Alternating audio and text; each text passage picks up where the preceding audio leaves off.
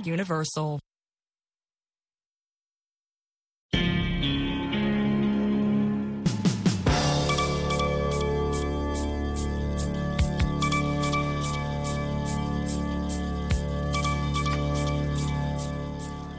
Hivi sasa ni saa nane kamili mchana kwa saa za hapa Washington DC. Hii ni idhaa ya Kiswahili ya Sauti ya Amerika, VOA.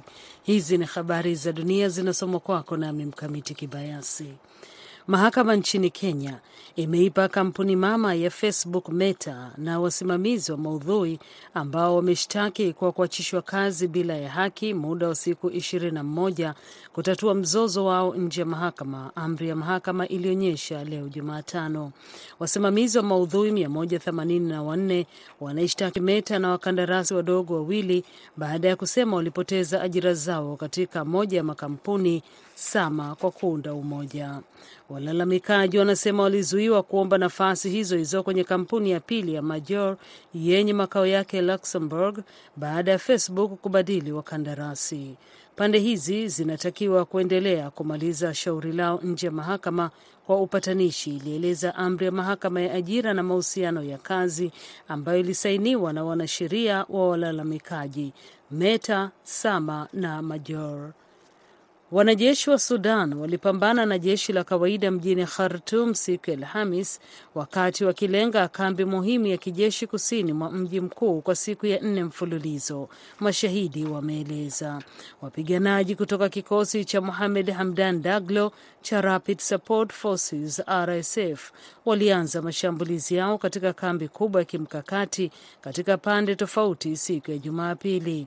Wakazi wa Al Shajara, kitongoji ambacho kambi hiyo ipo, waliripoti kuwepo mauaji makubwa kwa pande zote mbili katika siku ya kwanza ya shambulio wakati mapigano yalipokuwa yakiendelea.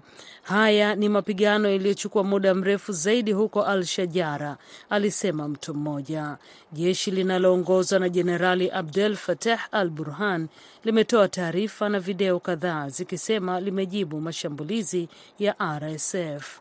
Unaendelea kusikiliza habari za dunia kutoka idhaa ya Kiswahili ya Sauti ya Amerika, VOA, inayotangaza kutoka hapa Washington DC.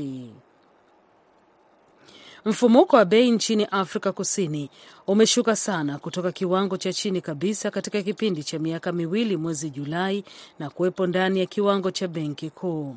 Takwimu rasmi zimeonyesha leo Jumatano mfumuko wa bei wa kila mwaka kwa watumiaji ulipungua hadi asilimia 4.7 mwezi uliopita, ikiwa chini kutoka asilimia 5.4 mwezi Juni, shirika la takwimu la kitaifa Stats SA lilisema katika taarifa. Hii ni rekodi ya chini kabisa tangu Juni mwaka 2021 wakati mfumuko wa bei ulipoingia kwa asilimia 4.6. Mfumuko wa bei ya chakula pia ulipungua mwezi Julai, ingawa ulibaki kuwa mmoja ya wachangiaji mkubwa katika mfumuko wa bei wa jumla kwa watumiaji. Watengenezaji sera kote ulimwenguni wanapambana na mfumuko wa bei uliosababishwa kwa kiasi kikubwa na kupanda kwa bei za nishati na chakula kufuatia uvamizi wa Russia nchini Ukraine. Waandamanaji wenye hasira walivamia ofisi za chama tawala cha Baath katika jimbo la kusini mwa Siria hii leo wakati maandamano yakiongezeka dhidi ya serikali ya nchi hiyo. Wanaharakati wa upinzani wamesema waandamanaji pia walifunga barabara kuu inayounganisha jimbo la Druze na Soida kuelekea mji mkuu Damascus katika maandamano ya kuipinga serikali yaliyozuka Jumanne usiku. Maandamano haya yalichochewa na hali mbaya ya maisha na mfumuko wa bei ambao uliongezeka baada ya uvamizi uamuzi wa Rais Bashar al Assad wiki iliyopita wa kuongeza maradufu mishahara ya sekta ya umma na malipo ya uzeeni. Mwisho wa habari za dunia kutoka hapa Washington. Msomaji wako nilikuwa mimi Mkamiti Kibayasi. Sekunde chache kutoka hivi sasa utakuwa naye Abdu Shakur Abod katika kipindi cha Kwa Undani. Shukran kwa kusikiliza VOA Swahili kutoka hapa Washington DC.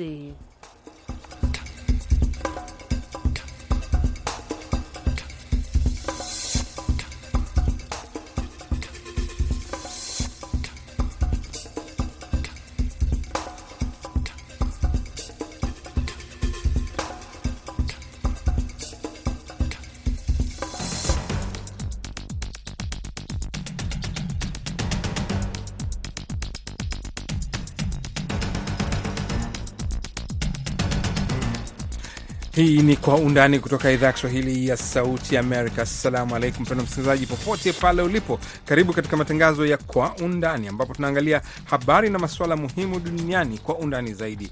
Hii leo basi, katika Kwa Undani tunazungumzia juu ya mchango wa jumuiya ya BRICS katika uchumi wa dunia wakati viongozi walipokuwa wakikutana huko Johannesburg. Vilevile tunazungumzia mpango wa kuwapeleka wauguzi elfu ishirini wa Kenya hadi Uingereza. Basi uungana nami Abdu Shakur Abud kwa undani.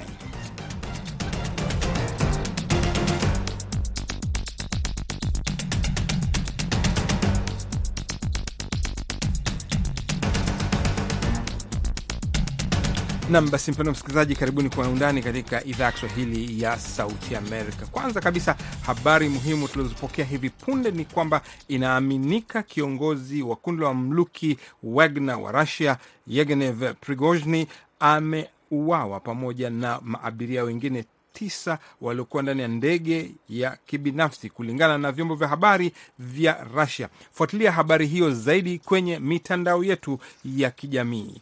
Na hivyo basi, tukiendelea basi, viongozi wa jumuiya ya nchi zinazoendelea zenye uchumi unaoendelea kwa kasi kabisa BRICS wamemaliza mkutano wao wa kilele hivi punde huko Sandton, Johannesburg, Afrika Kusini, ambako walizungumzia juu ya mipango ya kupanua jumuiya yao, na waziri wa mambo za nje wa Afrika Kusini na Lady Pandor anasema wamekubaliana juu ya hati inayoweka mwongozo na misingi ya kuruhusu wanachama wapya.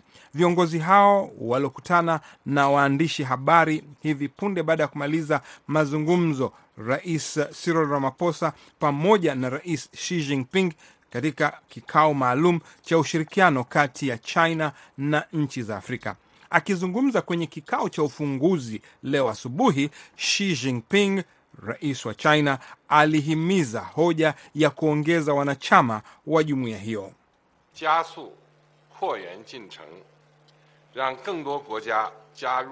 Tunahitaji kutumia BRICS pamoja na ushirikiano mzuri na kuharakisha utaratibu wa upanuzi. Wacha turuhusu mataifa mengine kujiunga na BRICS. Tutumie busara na kukusanya pamoja nguvu ili kufanya mamlaka ya kimataifa kuwa ya haki na inayokubalika. Rais Vladimir Putin wa Rusia kwa upande wake amehudhuria mkutano huo kupitia mawasiliano ya video na ametaka pia kuwaharakisha utaratibu wa kuongeza wanachama na kutaka kumaliza vita vya Ukraine ambavyo anadai vilianzishwa na nchi za Magharibi. Russia imeamua kuunga mkono watu wanaopigania utamaduni wao, mila zao, lugha yao na mustakabali wao. Hatua zetu Ukraine zimechochewa na sababu moja pekee yake, kumaliza vita, vita vilivyoanzishwa nchini Ukraine na nchi za magharibi na vibaraka vyake dhidi ya watu wanaoishi jimbo la Donbas.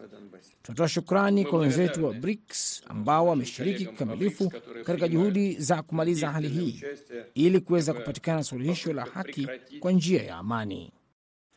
Akiwakaribisha viongozi wenzake wa Brazil, India, Russia na Uchina, rais wa Afrika Kusini amesema watajadili juu ya masharti na kanuni za kuongeza wanachama wapya wakati wa mkutano huo wa siku tatu wa kujadili namna bora za kutumia sarafu zao kurahisisha biashara na uwekezaji. We are concerned that global financial and payment systems Sisi tuna wasiwasi juu ya mifumo ya fedha na malipo duniani ambayo inazidi kutumiwa kama vyombo vya mvutano wa kisiasa na kiuchumi duniani. Ufufuaji wa uchumi duniani unategemea mifumo inayotabirika ya malipo na shughuli makini za benki, biashara na utalii, na mfumo wa uchukuzi wa fedha pamoja na usambazaji wa Kutokana na masuala haya yote ya kiuchumi na fedha, shirika la fedha la kimataifa IMF hii leo limesema kwamba nchi hizo za BRICS zinatarajiwa kuwa na jukumu kubwa kabisa katika kusukuma ukuaji wa uchumi duniani katika kipindi cha miaka mitano ijayo. Kufuatana na takwimu za mwaka 2022 za IMF, sehemu ya uzalishaji jumla GDP ya nchi za BRIC iliongezeka kwa asilimia 17.3 kutoka kipindi kuanzia mwaka 2000 wakati mchango wa GDP wa mataifa saba tajiri duniani ulishuka sana kwa asilimia 22 katika kipindi hicho. Mchambuzi wa kiuchumi mjini Dar es Salaam, Walter Nguma, anasema ni kweli jumuiya hiyo ina nguvu na ushawishi wa kiuchumi hii leo katika mfumo wa kiuchumi na biashara duniani kuweza kuleta mabadiliko.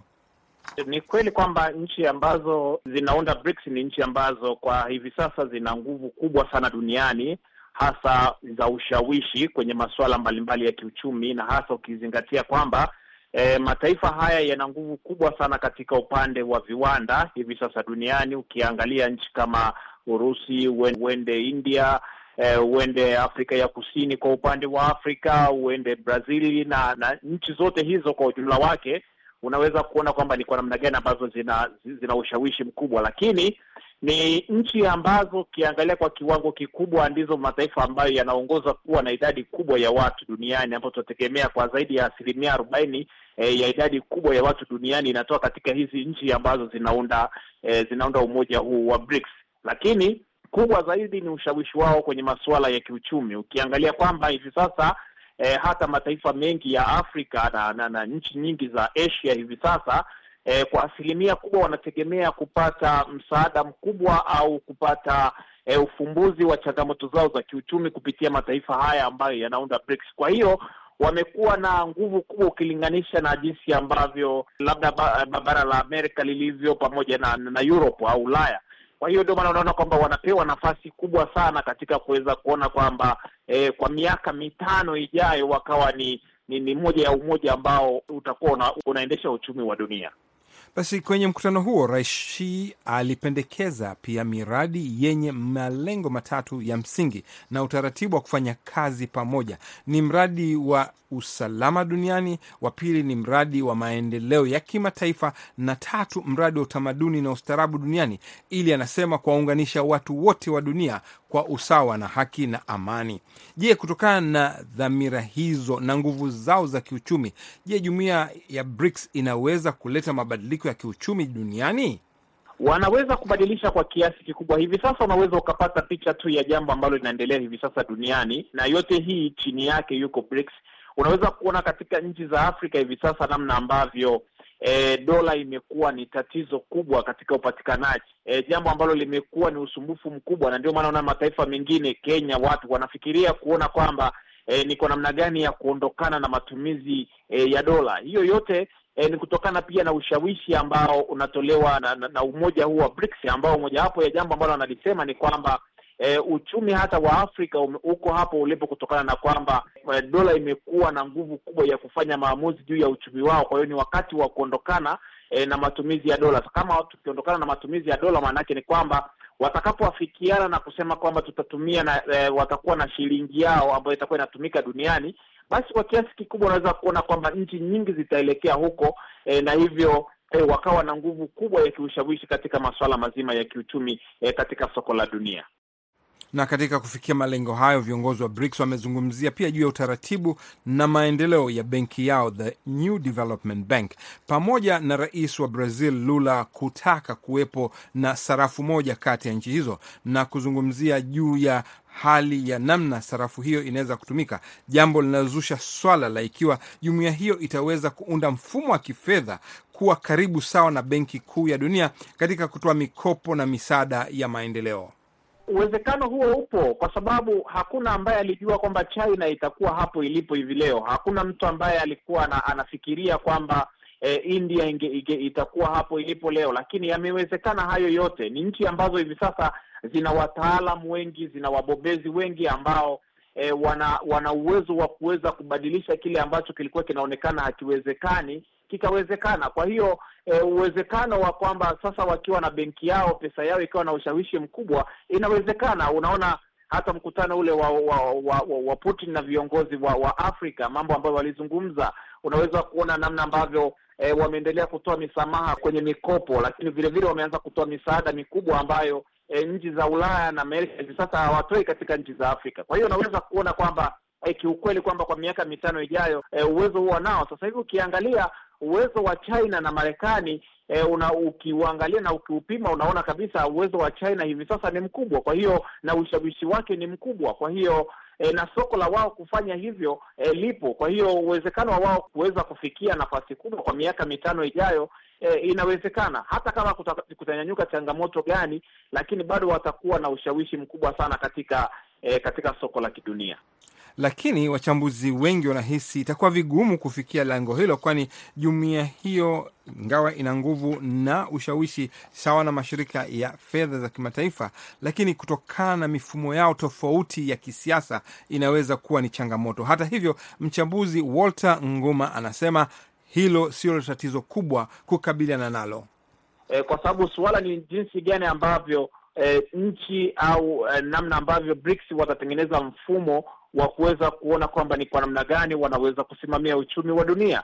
Unaweza ukawa na, na, na demokrasia lakini bado uchumi ukawa mbovu kutokana na kwamba huna mfumo, huna mikakati, huna mipango ambayo ni mizuri ambayo inaweza kuwezesha e, uchumi katika taifa likaweza kwenda. Ukija kwa mfano, nikupe mfano Afrika ya Mashariki, tuna mtu kama Kagame amekaa kwa muda mrefu kwenye uongozi. Wakati mwingine unaweza ukadhania kwamba siasa e, demokrasia haipo Rwanda, lakini unaweza kuona kwamba E, mipango mikakati inayowekwa na nchi na mifumo inayowekwa kwa ajili ya masuala ya kiuchumi, unaona kwamba nchi inakwenda mbele. Kwa hiyo kuegemea tu kwenye upande wa siasa e, wakati mwingine ni, ni, ni, unaweza kuona kwamba ni makosa makubwa, kwa sababu wakati mwingine siasa ambayo tunasema kwamba ndio demokrasia E, imechangia kwa kiwango kikubwa pia hata baadhi ya nchi nyingi za Kiafrika hivi sasa kuwa katika hali ngumu ya kiuchumi. E, ndio maana wengine wanakwambia tunatamani hata kurudi kwenye ujamaa kwa sababu e, hali imeendelea kuwa ni mbaya zaidi. Kwa hiyo inategemeana na jinsi ambavyo wametengeneza mifumo yao vizuri.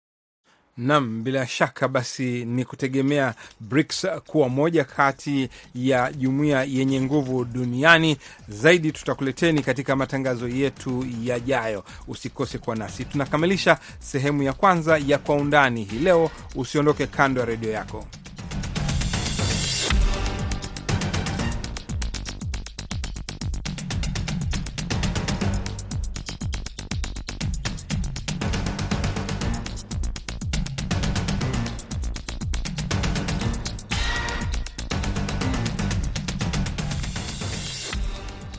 Unaendelea kusikiliza kipindi cha Kwa Undani kutoka idhaa ya Kiswahili ya Sauti Amerika. Mpendo msikilizaji, nahodha hapa ni mimi Abdu Shakur Abud. Katika makala yetu ya pili, tunaelekea kwenye studio zetu za Mombasa ambako Collins Adede na Amina Chombo wanatusimulia kwamba Kenya inawatuma wauguzi wake kuajiriwa huko Uingereza kutekeleza mkataba kati ya mataifa hayo mawili. Uingereza inatarajia wauguzi elfu ishirini kutoka Kenya kukabiliana na upungufu wa wauguzi elfu sitini na tano nchini humo, swala ambalo linajadiliwa sana huko Kenya, kama vile Collins na Amina wanavyotueleza. Asante sana. Serikali ya Kenya inawasafirisha wauguzi kuajiriwa huko Uingereza baada ya mkataba wa makubaliano kati ya Kenya na Uingereza kutatua uhaba wa uguzi ambao umekuwa ukishuhudiwa huko Uingereza. Utekelezaji wa mkataba huu unajiri miaka miwili baada ya kutiwa saini kwa mkataba wa makubaliano kati ya Uingereza na Kenya. Waziri wa afya wa Uingereza Sajid Javid pamoja na wakati huo aliyekuwa waziri wa leba wa Kenya Simon Chelugui walitia saini makubaliano hayo mwezi Julai mwaka huu elfu mbili ishirini na moja.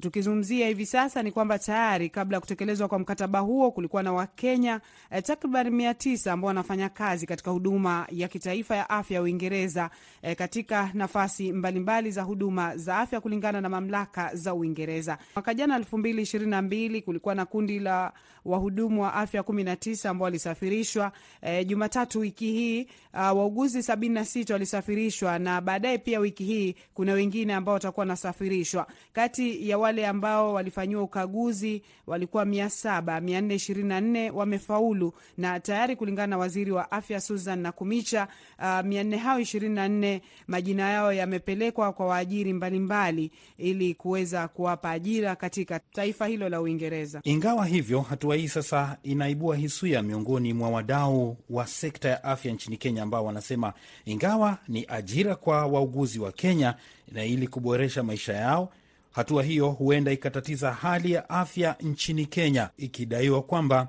huenda utoaji huduma kwa wananchi wa Kenya ukatatizika wakati wauguzi hao wanakwenda huko Uingereza.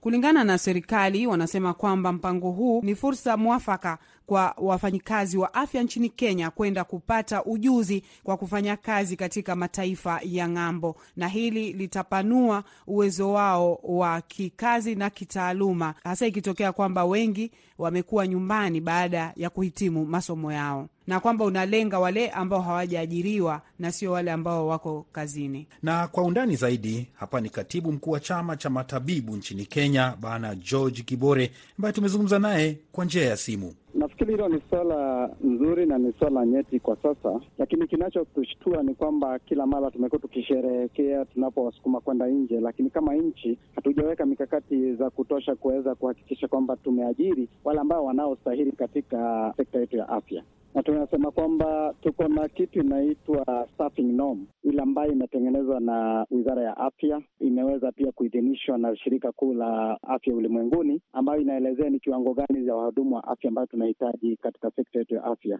ambao wanaweza tuwezesha tuweze kuafikia malengo yetu ya UHC. Tatizo ni kwamba nchi yetu tunapokuwa tukifanya hivyo, tungeweza kuona wameweka mikakati including mikakati ya kuweza kuajiri wahudumu wa afya wale ambao wanatosha kwa ajili ya kufikia pia kuhakikisha kwamba wananchi wetu kupata huduma ya afya wanayohitaji kwa wakati ule ambao wanaohitaji, kwa sababu zile nchi za nchi ambazo wameweza kuwekeza, ndio maana wana uwezo wa kuitisha wahudumu wetu wa afya kuhakikishia wananchi wao huduma ya afya ambayo wanayohitaji. Kulikuwa na uhusishwaji wowote ambao nyie washikadau labda mlikaa chini uh, wakati ule na aliyekuwa rais wa taifa hili Uhuru Kenyatta, kwa sababu hili lilipitishwa mwaka elfu mbili ishirini na moja. Ndiyo, nafikiri kwamba jambo hili lilipitishwa kwa serikali iliyopita, na sasa serikali ambayo ipo sasa inatekeleza makubaliano ambayo yalikuwa yamewekwa. Sisi kama maafisa tabibu hatuja kuwa tumehuzishwa moja kwa moja, na pia nikiongea na wengi pia ambao ni wawakilishaji wa huduma wengine wa afya pia wanawao wanataswishi kwamba hawajahuzishwa hata wakati huo sasa ambapo wamekuwa wakifanya shughuli hizi zote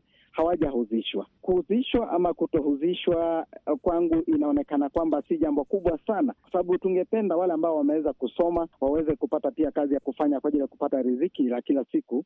Lakini pia mimi nasema ni wasiwasi nilionayo ni kwamba pia tunahitaji kuona serikali ikiweka mikakati inayotosha pia kwa ajili ya kuhakikisha kwamba tumewaajiri wahudumu wa afya wanaotosha pia na sisi kwa ajili ya kuhakikishia wananchi wetu wanapata huduma wanayohitaji. Kwa mfano, serikali ambayo iliyopo kwa sasa waliweza kuahidi kwamba wataajiri wahudumu wa afya elfu ishirini iwapo watakuwa wamepitishwa kwa mwaka huo wa kwanza, na sasa uone kwamba tumemaliza mwaka mzima, na tunapoona bajeti ambayo wameiweka kwa sasa haijaonyesha kwamba wako na ari ama wana bado nia ya kuweza kuajiri wahudumu wa afya na ukumbuke tetezi ambayo imekuwepo ni kwamba serikali za ugatuzi zimekuwa zikisema kwamba serikali inapokuwa ikisema inataka kuajiri basi wana, wanarudisha nyuma ugatuzi, na sisi tunasema hivyo sio sawa, kwa sababu serikali kuu pia ina majukumu kupitia kwa ile article 43 of the constitution ambayo inawapatia majukumu ya kuhakikishia wananchi wanapata afya ambayo wanayohitaji. Mojawapo ya sera kuu za serikali ya Kenya katika masuala ya afya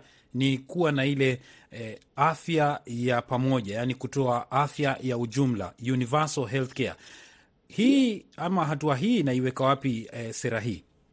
Eh, hatua ile ambayo wanaichukua kwa sasa ni vile anasema kwamba wanatakiwa kuwa pia na, na njia mbadala. Kwa mfano hapa nchini sisi tuko na jumla ya maafisa tabibu elfu ishirini na tano wale ambao wameisha hitimu na wanaweza kupewa ajira na wakafanya kazi. Serikali yenyewe imeweza kuajiri maafisa tabibu elfu nane peke yake, na ukiona katika hao elfu saba ndio wako katika kandarasi ya kawaida na wengine elfu, sita na mia nane na hapo wengine wote wako kandarasi fupi. Kiwango kikubwa hawajapata ajira. Kwa sababu gani? Ili kusudi tunapoahidi Wakenya uh, afya ya ujumla tuweze kuwa tumeweka mikakati kwamba tuna huduma wa kutosha, tuna madawa hospitalini, tumejenga mahospitali na pia tumeweza kuweka pesa ambazo zinaweza pia wasaidia wale ambaye ni wanyonge, wale ambaye hawana chochote, walala hoi. Ile sekta ya afya ina mihimili karibu sita ambayo imepitishwa na shirika kuu la ulimwenguni, ambayo moja yao ni ya wahudumu wa afya, pili ni ni uwekezaji wa, wa hela za kutosha katika sekta ya afya, na tatu ni, ni yale madawa ambayo tunatumia na pia teknolojia ambayo tunahitaji. Serikali inapokuwa tunafurahia kuwatuma wahudumu wa afya nje, basi pia tuonyeshe kwamba tumeweza kutekeleza uh, wajibu wetu kwa kuweza kuajiri wahudumu wa afya katika nchi yetu, ili kusudi tufikie kiwango cha juu cha huduma ya afya kwa wote kama vile tunavyotarajia. Kwa sababu umetaja kwamba serikali ya kitaifa ilikuwa imetoa ahadi, lakini kama tunavyojua kwamba baadhi ya wahudumu wa afya wanaajiriwa katika serikali gatuzi kwa sababu afya imegatuliwa. Je, huenda ikawa ni serikali kuu imeshindwa kushukisha fedha za kutosha katika serikali za gatuzi, ndiposa wahudumu waweze kuajiriwa kwa wingi, ama ni gatuzi zenyewe ndio zinawafeli katika hili? Mimi nasema kwamba wengi husema kwamba afya imeisha gaturiwa, lakini si kweli. Ukiangalia ile schedule, uh, schedule 4 imesema kwamba referral facilities zitabaki na national government, na referral services unavyoona inaanza katika nyumba, wakati ambapo tunaona wale community health promoters wakizunguka pale wanafanya referral. Hizo referral zinaenda wapi? Zinaenda katika hospitali yingine yote. Basi hiyo ni huduma bado ambayo serikali kuu inatakiwa kujua kwamba hiyo ni majukumu yake kisheria,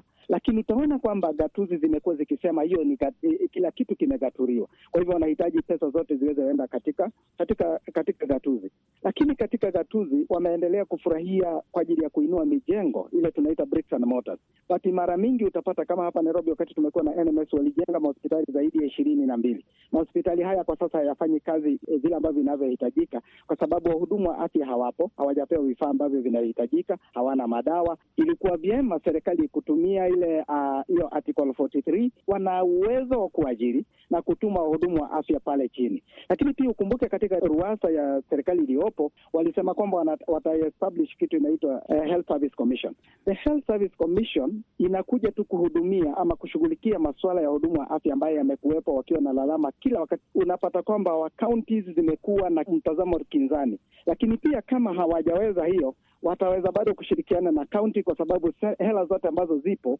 zinatoka serikali kuu.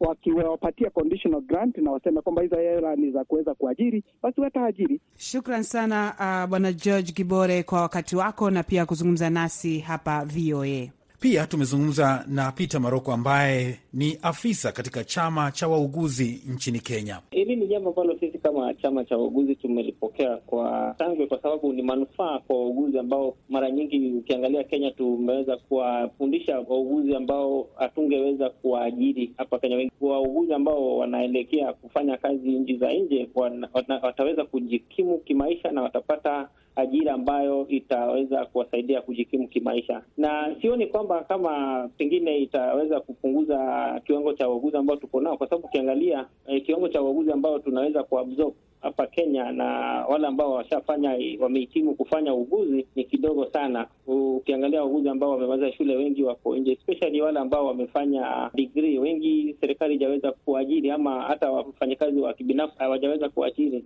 Kuna wasiwasi kwamba E, sekta ya afya Kenya inaweza poteza wataalamu wengi sana, kwa sababu wale ambao labda mnatarajia waajiriwe hawajafikia kiwango cha kile hawa wanaoondoka wakienda. Kabla wauguzi hawajaweza kuachiliwa waende nchi za nje, huwa lazima wapitie ile nursing council, lazima ipeane go ahead. E, kwa hivyo wataweza kuangalia ni kiwango gani cha wauguzi ambao wanatoka na uh, ni, kiwango gani cha uh, mafunzo ambao wako nayo. Lakini sasa ukiangalia ajira ya nchi za nje na ajira ya hapa Kenya, e, mara nyingi kwa, kwa kiwango fulani itaathirika kwa sababu kuna wale wauguzi ambao wamehitimu sana, na ukiangalia ajira ambayo ama kiwango cha mshahara ambao wanapata akilingani na na masomo yao. So kuna wengine ambao kwa ukweli wataweza kutoka na tuweze kuwa na upungufu, lakini si upungufu ambao utaweza kuathiri kiwango cha afya uh, nchini Kenya. Katika vyuo hivi vya mafunzo, swala hili la lugha ya Kiingereza huwa linafanyika vipi kiasi cha kwamba muuguzi anashindwa kwenda kufanya kazi nje eh, kwa sababu tu ya lugha? Tambo mtu ahitimu kufanya uuguzi lazima awe amepita Kiingereza kiwango fulani. E, kwa hivyo ile chinzi ambavyo yale maswali yanaulizwa kwa njia ya elektroniki ni, e, zingine ni mambo na kompyuta inawatatanisha wengine. Alafu pia ukiangalia mbeleni hapo uh, mafunzo ya wauguzi ilikuwa kwamba elimu ya kompyuta haikuwa katika mafunzo ya wauguzi. Naam, shukran sana Peter Maroko, asante sana kwa wakati wako ndani ya VOA. Nimeshukuru sana pia kwa kunipa nafasi ya kuongea nami. Nam, asante sana Collins Adede na Amina Chombo kwa makala hayo yanayokamilisha Kwa Undani kutoka idhaa ya Kiswahili ya Sauti Amerika. Mimi ni Abdu Shakur Abud, mwongozi wa matangazo alikuwa Saida Hamdun, tukisema kwa herini.